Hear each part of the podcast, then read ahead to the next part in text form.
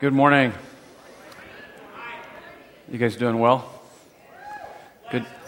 Good to have you with us. Welcome to Desert Breeze Community Church. If you have your Bibles, you can turn to Ephesians chapter 2. We have now made it to chapter 2 in this study through the book of Ephesians. Our teaching series, Life, there's an app for that. Today we're going to talk about being alive in Christ. This is one of the richest texts in the Bible on what it means to be a Christian. We're looking at Ephesians chapter 2, verses 1 through 10. If you are a Christian, these verses will confirm you. If you think you're a Christian but not, these verses will correct you. And if you have rejected Christianity, then you'll know if what you rejected is truly the Christian faith and not some false idea of it. Many who reject Christianity aren't rejecting Christianity, but their false idea of it. I really believe that because I'm convinced that if you understood Christianity, um, it is irresistible, it is uh, breathtaking, it is captivating when you begin to understand more clearly what God thinks about you, feels about you, towards you, and what He wants to do in and through your life, you won't run from Him. You will run to Him. And, uh, and so, oftentimes, when people, I see people running from God, I always kind of like wonder, what?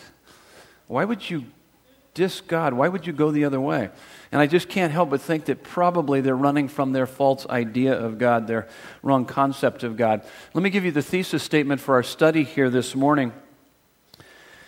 You were dead, verse 1 is going to tell us that, but God, verse 4, made you alive, verse 5. That's in our text. So let me say that again. Thesis statement you were dead, but God made you alive. How did He make us alive? Typically, when you read through a text of Scripture, you're going to want to look for the big idea. That's the big idea of these uh, 10 verses. But how does He make us alive? There's three verses that makes it very clear. Verse 5 in our text, we're going to be reading in just a moment. It says, By grace you have been saved.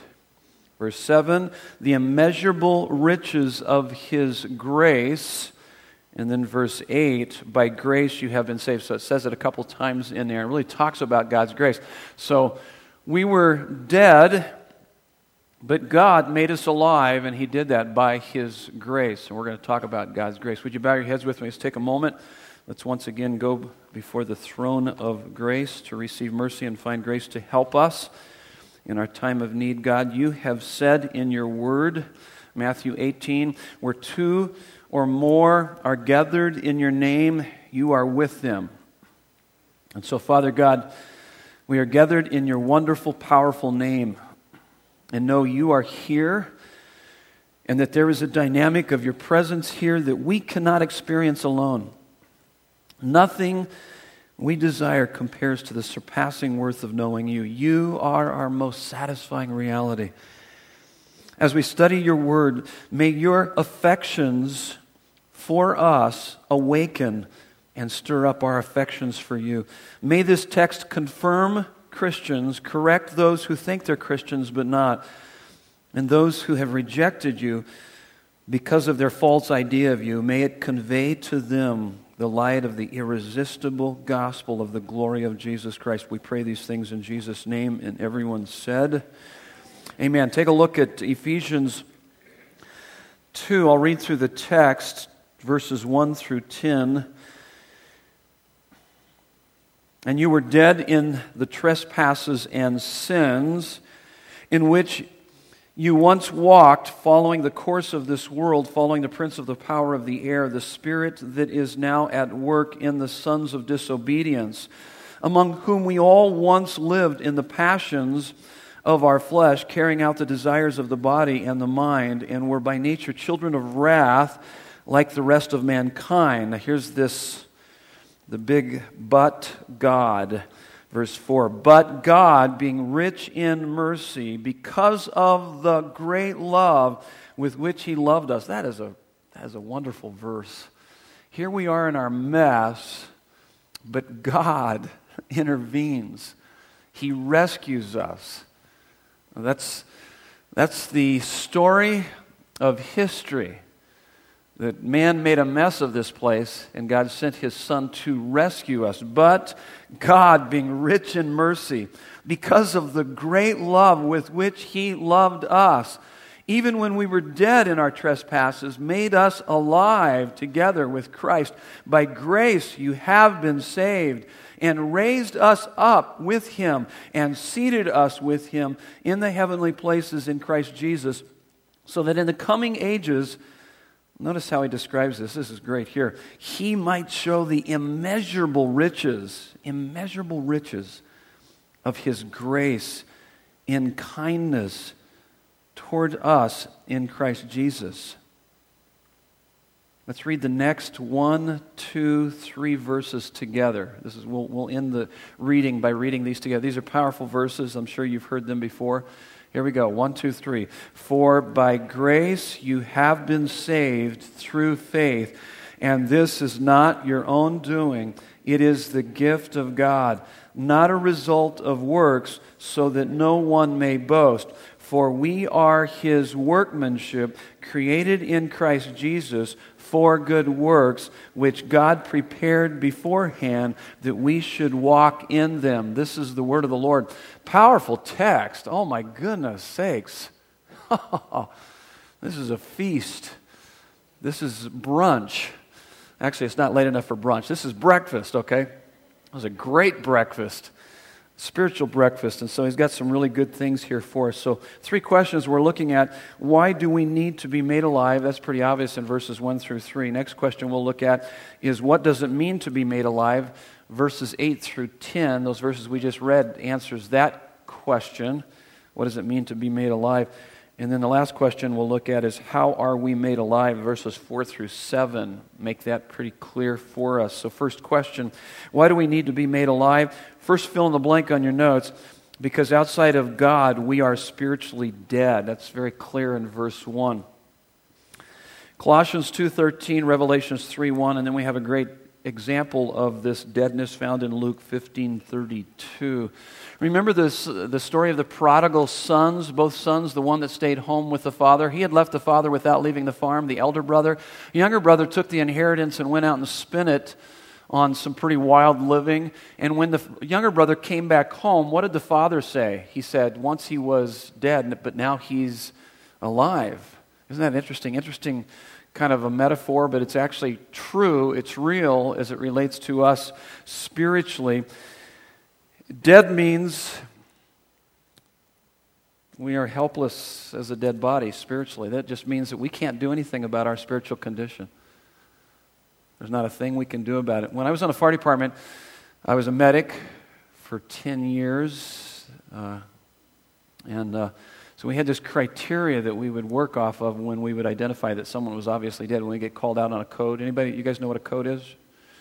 Someone needs to be resuscitated, CPR, we'd start IVs, intubate, do all the stuff that paramedics do. But sometimes someone would call early in the morning, and typically it would be classified as a 901H. 901H would be obviously dead, and so there was criteria that we would use to identify that. Some of that criteria would be rigor mortis. I mean, that would be obviously dead. I hate, to, I hate to tell you this, but I'm going to tell you it anyway.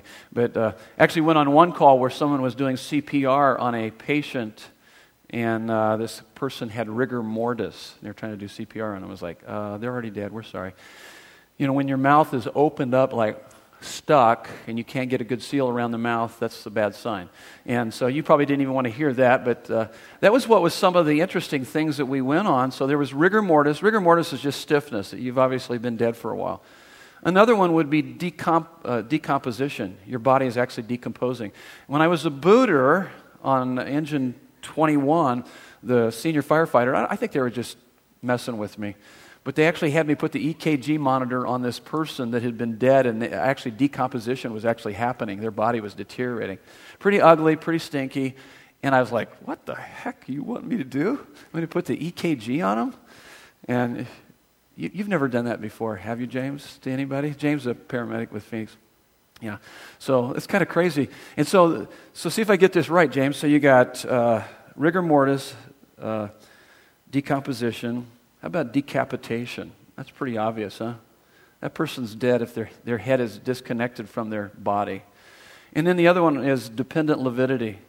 It's a little bit a little bit harder to see, but it's almost kind of like if they've died and you roll them, there's almost like a bruising that's going on, you know, on their back.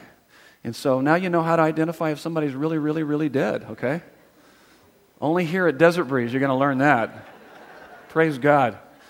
So there you go. But uh, the Bible would say that you have rigor mortis. You're decapitated. You have decomposition. You have dependent lividity going on in your life. There's a thing that you can do about your spiritual condition. That's basically what he's saying.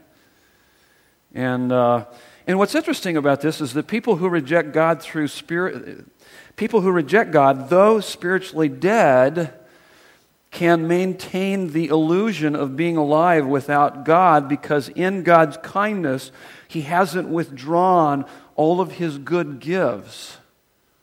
So they can almost feel like they're dead and still, but because of the good gifts that they're experiencing, they're still disconnected from God. And the Bible say, no, no matter how good life might be, you're still dead. You're dead spiritually.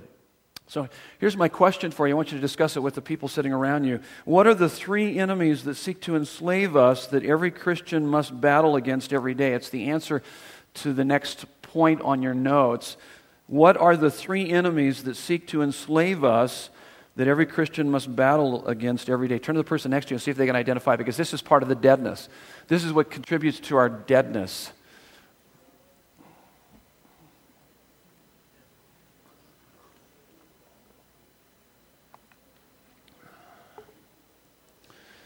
You need to know this as a Christian. You need to know what you're up against. You, have, you face this every day. Anybody want to yell out to me what you think it is? What is what's the answer? Satan, the world, self. Yeah, you got it. Three right there. It's on your notes. We're enslaved to, and that's what we see in verses 2 and 3. We are enslaved to society, the world, the values of this world, Satan, and then sinful self or sinful nature. Let me read the verses again. So it says, In which you once walked. So he said, You're dead and how do you know you're dead? Is because you are enslaved. So it says, in which you once walked, following. Following is kind of a weak. Following actually means, in the Greek, it means that you are enslaved.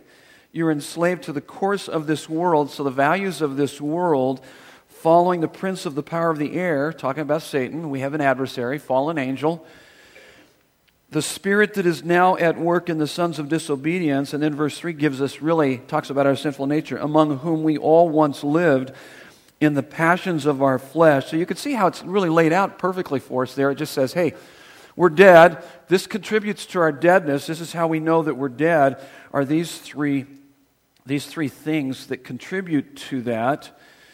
And, uh, and, and, and so you can, if you look around in our society, what world value is consistently reinforced? So here's a question for you because it's going to take us to the next point. What world value is consistently reinforced, especially in America? What makes the devil the devil?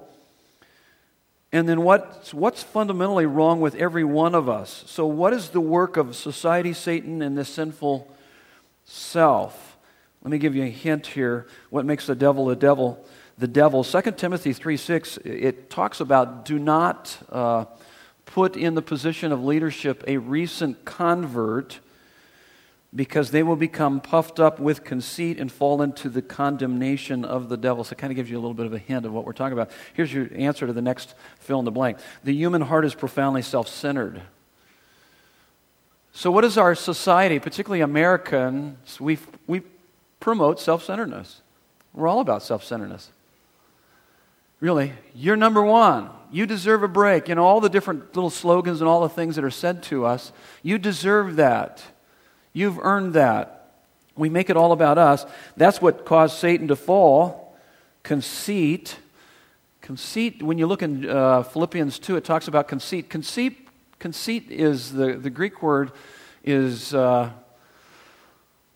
what is the what I, I, just kind of went out of my mind just as I was about to tell you that, but it's uh, empty, empty glory or vain glory is what it is. Yeah.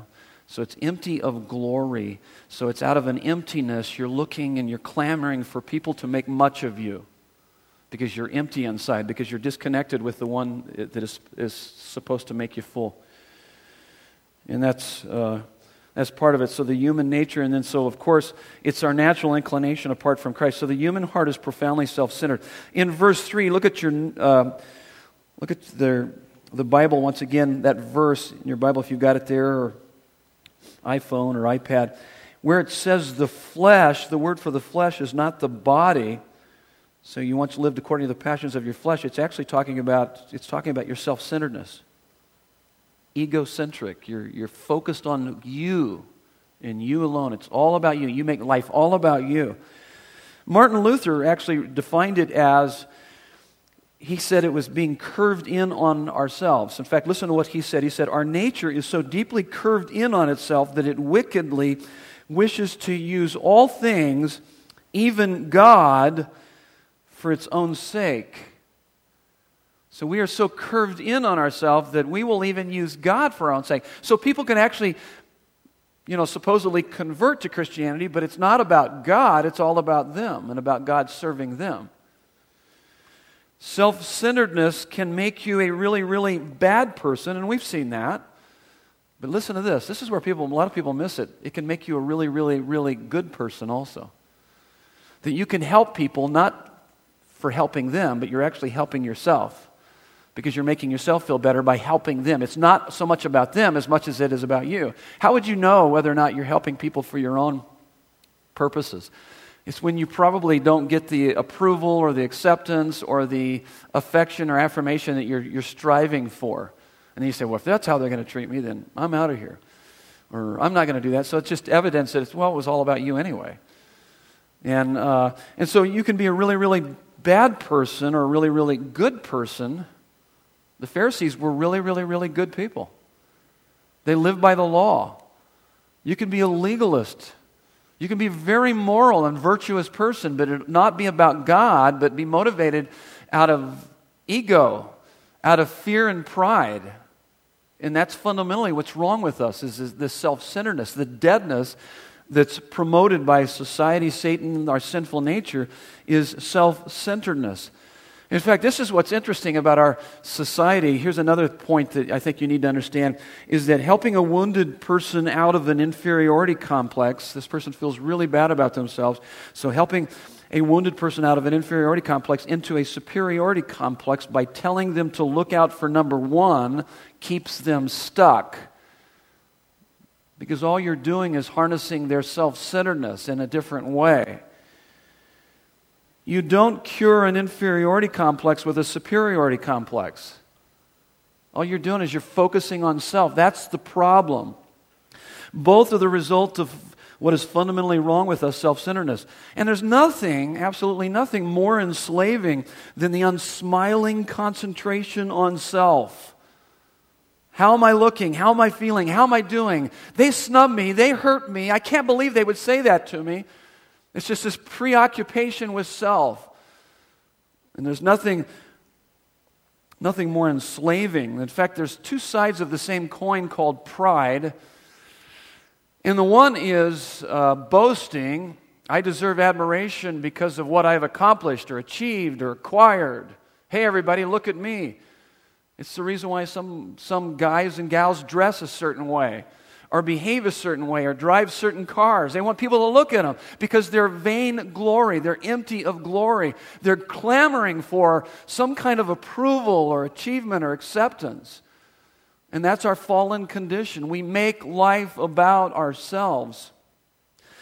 I gave you the one side. One side is boasting, the other side is self pity. Very subtle.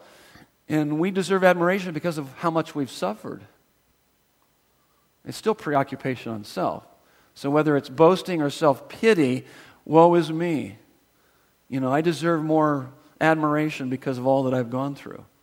And we get ticked off at people because they don't respond to us appropriately. Let me give you an illustration of this. I'm not a golfer. Any golfers in the house? You guys like to golf? If you had more money, or you guys like golfing? Cool. If you had, if you had more money and more time, you'd like to golf. But I'm not a golfer. I don't think golf will, will be in heaven. Uh, because heaven is a perfect place. It's a perfect place where there'll be no lying, cheating, or cussing. So, how could golf be in heaven? Okay? There's no way that golf could be in heaven because that's how I play the game lying, cheating, and cussing. So I just have to stay away from the game. But uh, I don't know if you guys watch the Masters. I don't watch much golf, but I kind of follow this a little bit. And, and the Masters uh, recently, who won the Masters? Bubba Watson. I told my wife, I said, Yeah, I think some English guy won the, uh, won the Masters. She goes, His name's Bubba. and then I listened to the guy talk. I go, Yeah, you're right. He's from the South, isn't he? I was thinking he's from Great Britain or something like that. And so I, it was interesting. I, I, watched online this last week when he received the uh, award. Did anybody see that award when he received the award? And this is what he said. He was pretty excited about it. But when he got to this one little part, he goes, Man, this is really cool and all that. But I want to thank my Lord and Savior. And then he just almost broke down. I want to thank my Lord and Savior, Jesus Christ. It was almost like he was so overwhelmed with the reality of his Savior, Jesus Christ. That, yeah, this, this award was important to him, but not near as important as his Lord and Savior, Jesus Christ. Now, contrast that, and, and in fact, I, I, looked at some interviews with him, and it's an interesting thing, and I've got a quote here. Is actually from CNN just this last week as it relates to him. But contrast him with Tiger Woods, who's throwing golf clubs, cussing, mad, angry. Which one seems to have a, a, a a sense of fullness, and they play the game out of fullness, and the other one tends to, Tiger Woods, tends to be, be playing out of a deficit, grap, grappling for, trying his best to fill this emptiness, vain, vain glory, empty of glory. It's interesting. Uh, May 4th, a couple days ago, 2012, CNN, they said even by Bubba Watson's unpredictable standards, his decision to pull out of this month's Players' Championship to spend more time with his family is an unusual one. The Masters champion revealed he is skipping one of golf's biggest tournaments, often referred to as the fifth major with 9.5 million total prize money, to spend quality time with wife Angie and their recently adopted two month old son. It seems the prestigious PGA Tour event, boasting a whopping 1.7 million prize for, his, for its winner, wasn't enough to tear Bubba away from baby. And then he tweeted this. This is what it said. It quoted this tweet that he had sent out. I feel blessed and excited that I get to spend quality time with Caleb and Angie in the next few weeks. I am lucky to play golf for a living. It allows me to pick my own schedule. So, what does that tell you a little bit about his life? He's not driven by the money, is he? In fact, he just he loves his family, and he's actually he would choose his family over even the game of golf. But I believe that he would also. It seems that he would choose his Savior even over the game of golf. And he and I understood that he just likes playing the game of golf, whether he won or lost. He just likes playing. He just it's challenging. It's a lot of fun. Isn't that interesting? And what a great attitude. Now, like I said, you contrast that with like a guy like Tiger Woods. There's, there's a vainglory, there's an, there's an emptiness inside of him as he's trying to fill. And this guy, no, I'm not, don't fix your eyes on Bubba Watson, the author and the finisher of your faith, okay? fix your eyes on Jesus. I'm just saying that this, I mean, this guy could crash and burn next week. I don't know how much of a Christian he is. It seems like he's, he's pretty solid. He seems like he's got all his ducks in a row and everything's kind of lined up the way it should be. And I think it comes out of his relationship with God. And here's how it comes out of his relationship with God. He already knows who he is. His identity is, is a done deal in Jesus. Therefore, he plays the game of golf and lives his life out of fullness as opposed to out of emptiness, trying to fill the void. Does that make sense? So, fundamentally, what is wrong with us is that we're self centered, and we're self centered because there's an emptiness. We're empty of glory. And what we need to do is come back to Christ, let Him fill us up, and then we live our lives according to that, out of that, out of that fullness. So the cure to uh, self centeredness is not thinking less of yourself, but thinking of yourself less because your heart is full of the glory of Christ. So, no, so so here's what I, the first question in answering so why do we need to be made alive is because we're basically self centered. And we need to be made alive through the glory of Christ and understanding all of who He is and filling our hearts up with Him. And then, then we begin to do life quite differently. So here's the next question What does it mean to be made alive? Verses 8 through 10 let us know that. And, and the first fill in the blank on your notes is that it is a gift from God. And we saw that in verse 5 and then verse 8. For by grace are you saved. For by grace are you saved. So, what is grace anyway? Do you guys know what grace is? It's a really important word. Grace is what? Yell it out to me. Okay, unearned or unmerited favor. So, the favor of God. And the favor of God, I want you to think of the favor of God as this the favor of God is just not like He kind of, you know, nods at us. Oh, yeah, okay, you're cool. But it's, uh, it's actually more than that. It's His empowering presence in our life, enabling us to be what He wants us to be, to do what He wants us to do. So it's His very presence. It's, it's God in our lives. Can't earn it.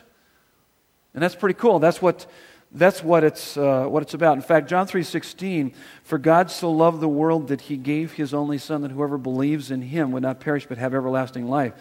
God's loving and giving precedes our believing. And I've heard a lot of people say this okay, I'm going to start going to church, I'll get my act together, and then it's almost as if they're going to win God's approval in some way. It doesn't work that way. This is what separates Christianity from all the major cults and religions of our world today. And by the way, anyone who would make the claim that all religions are equally right is not listening very well to what each one teaches. Because this is the distinguishing characteristic of Christianity as compared to all the major cults and religions. Religion basically says this the good are in, the bad are out. You've heard me say this before. The good are in. So you meet the standard, you're in. If you can't, you're out. You're not part of this religious group. For instance, Buddhism, Eightfold Path. Islam, five pillars. See, these are the standards. You've got to live up, you've got to do these things. It's about your works, works righteousness. Judaism, Ten Commandments. Mormonism, exalted to Godhood through works. They're heavy duty on works. Jehovah Witnesses, earn it through door to door work. Hinduism, reincarnate until you get it right. How many times have you had to do that? None, because we don't believe that. Okay. Good, good answer. I'm glad you, you answered it right. Scientology, hitch a ride on a spaceship with an alien? Actually, theirs is work with an auditor on your hangups until you achieve clear. So, so if you look at all the major religions of our world today, they would all fit into a category of works righteousness. The good are in, bad are out. But Christianity is completely opposite. And this is what was so stunning to me when I began to understand this. It was really freeing. It's not based on, on my works, it's based on the work of Jesus Christ and what he's done for me on the cross. And that ravished my heart. It got, it got so hold of my heart, it began to transform my life. And so Christianity says this the humble are in, and the proud are out. All you need is need. And some people don't have that because they're too full of pride. See, that's what separates Christianity from all the. So that's what he's saying. It's a gift. Being made alive is a gift from God. And then it's through faith. That's your next fill in the blank. It's through faith in Christ. What is faith? Notice he says in verse 3 through faith, through faith. What is faith? I mean, I, I hear people all the time say, Yeah, I believe in God. I don't think they have faith. I think they just have this concept of God, but He's not a reality in their life. What does it mean to have faith? Romans 5:1, one of the cross references I put there, we are justified by faith. Because we're justified by faith, we have peace with God through our Lord Jesus Christ. And we have access to God. We have God in our lives. Hebrews 11, 1 and 6 define for us faith. Faith is being sure of what we hope for, certain of what we don't see. Whoever, without faith, it is impossible to please God whoever comes to him, if you want to have an encounter with God, must believe that he exists and that he's a rewarder of those that diligently seek him. So it, so it has to do with some affection and, and passion towards God, or really seeking after God. John 6:35 it says Jesus said, "I am the bread of life. Whoever comes to me shall never go hungry. Whoever believes in me shall never go thirsty." So there's this kind of satisfaction involved in that. James 2:26 uh, talks about faith without works is dead. So it kind of gives you So when you look at all of those together, this is how I would define faith. Faith is more than agreement with facts in the head about the person and work of Jesus Christ and what he's done for you. It's more than that. but it's, it is also an appetite for God in the heart that exceeds all other appetites. So you begin to cultivate this appetite for God. You want Him more than anything. You will starve to death if you don't get Him. That's, that's the attitude of faith. And then it goes even beyond that. It is lived out through your hands, your actions, by wanting to stir up that same appetite for God and others. So that your interaction with others, you would do it in such a way that it would stir up that appetite within them for God. That's faith. So that's what he's talking about here. So it's a gift from God through faith in Christ, leading to a life that is, and let me give you some characteristics of that life so we can kind of look at our own life to see if indeed I've entered into this. Uh, this gift. I keep having to go over here and look at the clock because I don't have a clock up here. It got broken last week in the outdoor. That sun was too hot for it, I guess. I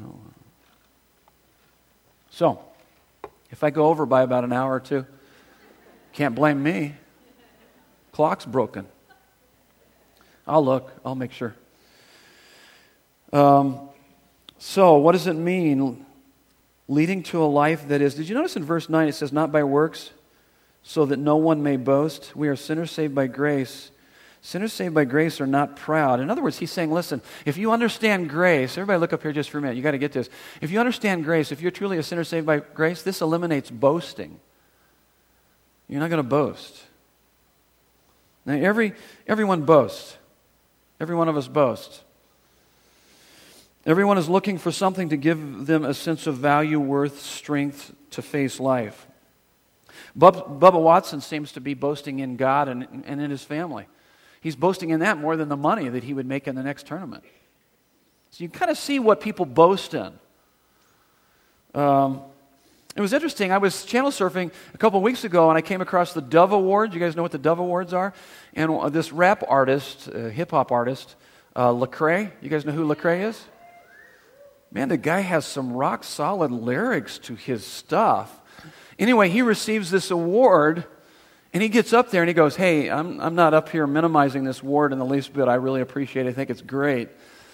But this doesn't even come close to knowing the surpassing knowledge of Jesus Christ, having a surpassing knowledge of Jesus. It was almost like, This is nothing compared to knowing him. And I was like, Yeah. And then he goes, You know what? God gave me this gift, and I'm just thankful that I can use it. But don't focus on the gift, focus on the gift giver. Let's focus on God because he gave me the gift to honor him. And I was thinking, Yeah! The guy was boasting. He wasn't boasting about what he had, he was boasting about Jesus. And he did it in such a way, I, my heart was stirred up as I watched it. I was like, I want to know the Jesus you know. And I do know him. But it just stirred up my appetite. So you could see what he was boasting in. That's what he's talking about. And in fact, when you encounter Christ, when you get to know him, you no longer boast in the, the acquisitions, the accomplishments, uh, whatever it is in your life that you boasted in before as your sense of identity. In fact, it says, Paul says in Galatians 6:14, "Man, never boast except in the cross of Jesus Christ, to whom the world is crucified to me and I to the world." He says, "Man, the cross, Jesus, what he did for me, nothing compares Nothing competes. Nothing completes me like that. So that's what he's boasting in. Jeremiah 9, 23 and 24 says, Let not the wise man boast of his wisdom, or the strong man boast of his strength, or the rich man boast of his riches, but let him who boasts boast of this that he knows God. And, and don't, isn't that what we boast in? Oh man, he's really smart. Or wow, look at the money he's got. Or look how strong they are. Man, he can slam that ball. He's a unbelievable athlete. We kind of make a much out of that. But I said, don't boast about that stuff. Boast about Jesus. Boast about the fact that you know Him. 1 Corinthians 4 7, we're going to get into this a little bit more next week. We're going to talk about that because we're going to talk about harmony and what creates the conflict in our relationships, and it really has a lot to do with this boasting. But 1 Corinthians 4 7 says, What do you have that you did not receive? And if you received it, why do you boast as if you didn't? What is he saying? He's just saying everything you have has been ultimately given to you by God. Yeah, but I worked hard. Well, your ability to work hard was given to you by God. I mean, everything. Um, so, so this is what it does to our hearts. It begins to change us. If we are sinners saved by grace, we really understand grace. It is going to be life liberating. There's going to be a contentment versus a competition and a comparing. Your performance is going to be motivated out of fullness as opposed to an emptiness. You don't have to prove anything to anybody. Nothing to prove, nothing to lose. You're already complete in Jesus Christ. You perform, and it's nothing wrong with performance. There's nothing wrong with getting involved in sports or any of these things, but you don't use it to fill an emptiness inside. It's just an opportunity to put on display the, the glory of Christ through your athleticism or, or through whatever you're, whatever you're doing. That's cool.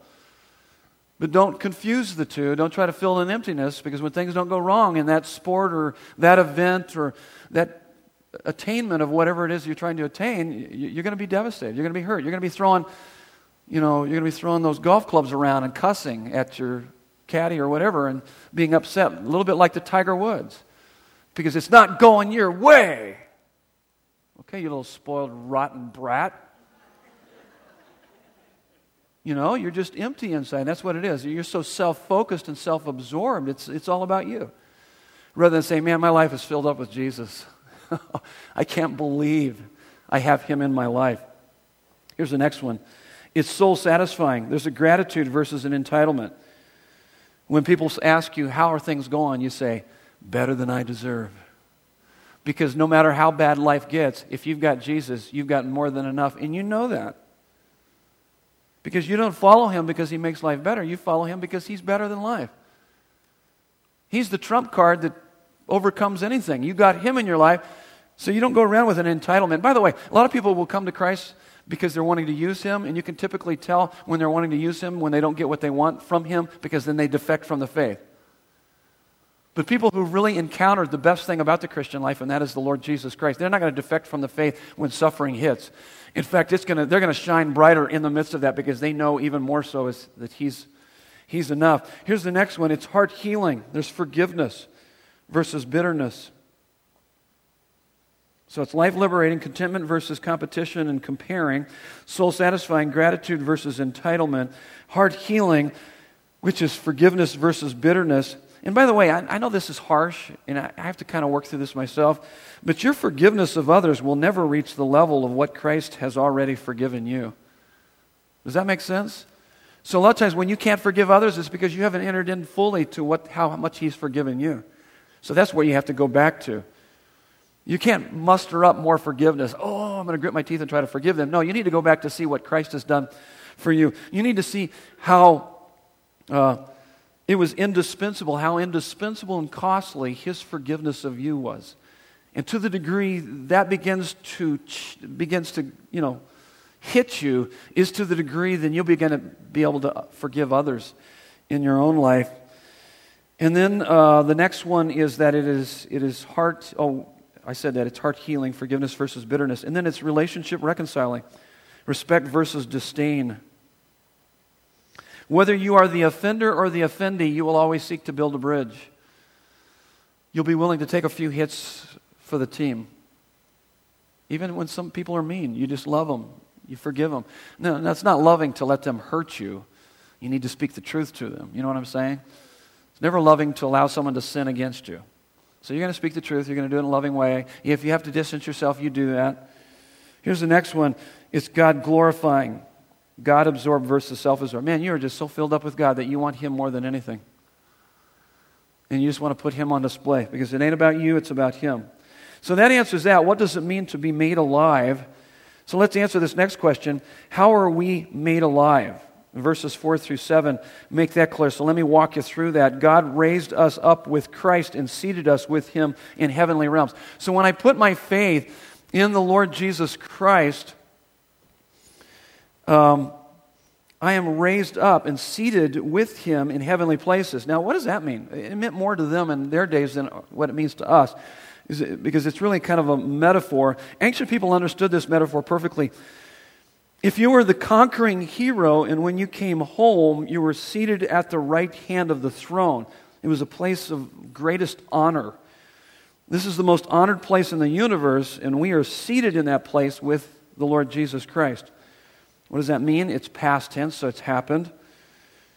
It can't mean that we have been raised from the dead or that we are literally there because we're not, but it's actually, we're legally seated there in heavenly places. It's a, it's a legal standing. When you put your faith in Jesus Christ, you are treated as if you had done all that Jesus Christ had done. In other words, God delights in you honors you, accepts you, rejoices over you as he does his own son. That's what water baptism is. I mean, what, that was unbelievably glorious last week when we saw 50 people make a public declaration of their faith in Jesus Christ. Wasn't that wonderful? Just amazing. And what they were doing is that they're identifying with this, it's a, it's a biblical term called substitutionary atonement. They're identifying with the substitutionary atonement of Jesus. He took my place on the cross, and uh, I take his place kind of on the throne right there. I receive, you know, all of his accolades from the Father and all of his medals and, and honor. And that's, that's what it is. That's why we have that right standing before God. If you understood that, if we lived in the reality of it, nothing would ever get us down if we really understood the implications of that. Listen to what John Stott says. He says, The essence of sin is man substituting himself for God, while the essence of salvation is God substituting himself for man. That's on your notes. So that gives us the next couple points. We're almost finished here. So sin is me substituting myself for God. So every time I sin, I'm playing God. It's like I know better than you, God. I'm trampling on his love and wisdom. And the Bible says, For all have sinned and fall short of the glory of God. And then salvation is God substituting himself for me. Did you notice in verse 3? It's, it's a bit subtle, but it, did you notice it says there that we were, where is that? Oh, yeah, we were by nature children of wrath like the rest of mankind. What was it saying? Children of wrath. Whose wrath? Anybody? God's wrath. God's wrath was upon us because of our sinfulness. But all the wrath of God was placed upon Jesus on the cross. But we were children of wrath before we were made alive, and now all that wrath was taken on the cross through Jesus. 2 Corinthians 5:21 I've been crucified with Christ it is no longer I who lives but is Christ who lives in me. That's not that's actually uh, Galatians 2:20. In the life that I now live I live by faith in the Son of God who loved me and gave himself for me. 2 Corinthians 5:21 is he who knew no sin became sin for us so that, so that we could be the righteousness of God, so we could stand before God completely righteous. Um, man, I had a lot of people ask me about my hand this last weekend, so I'm, I'm working on about, about three different stories here. Is that uh, one, I was in a cage fight, and uh, it was for missions. And so that didn't work out. And then somebody said, Oh, you got in a bar fight again, huh? And that was some, one of you. Okay. That wasn't very nice. But then, uh, and then another story that I've been working on is that my wife slammed my hand in the door multiple times, car door, car door, because I wouldn't let her spend all of our money shopping. And, uh, you know, the thing that really bothers me about this is that, uh, man, I can't do any dishes for at least five to six years. Uh, and I, you know how much I want to help my wife out around the house. It just really breaks my heart. Or maybe he just said five to six weeks I got to wear this, but. I heard five or six years. But uh, I, I, most people don't know this, but I have what is called Dupuytren's contractures. It's an inherited disease of the hands. And it's on the tendons, and what happens is that it, it's inherited through Scandinavian descent. I'm Finnish. So on my hands, on the tendons, there's these cords that grow, and then they, what they do is then they begin to contract and they bring my fingers down. So most people didn't notice, but my, on my left hand, my hand was like this. Anybody ever notice that? Okay, there's a few. Most people don't notice it until I say something. And so my hand was like that. It made it real good for when I blessed people. But other than that, it was really hard. It really, you know, it bothered me. And uh, I shouldn't make light of it, but but they have a new procedure rather than um, surgery, which is really uh, hard to recover from. New procedure where they, they put a needle in that cord and they shoot enzymes into it.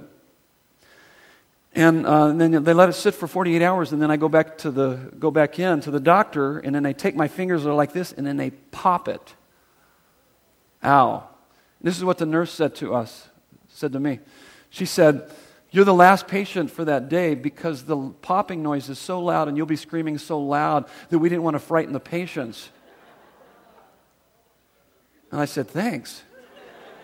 I'm looking forward to that. Of course, my wife and I went away and we just laughed. You know, we laughed about it. And it was pretty painful. It was pretty painful. But one of the things that was most painful about it was that was the lidocaine, the Novocaine they shot in my hand because I said, You want painkiller? You know I do. You got some alcohol I can drink with it? So, anyway, the guy took that. My wife's in there watching. Give it to him, give it to him. That's what she was doing. Pray for my wife.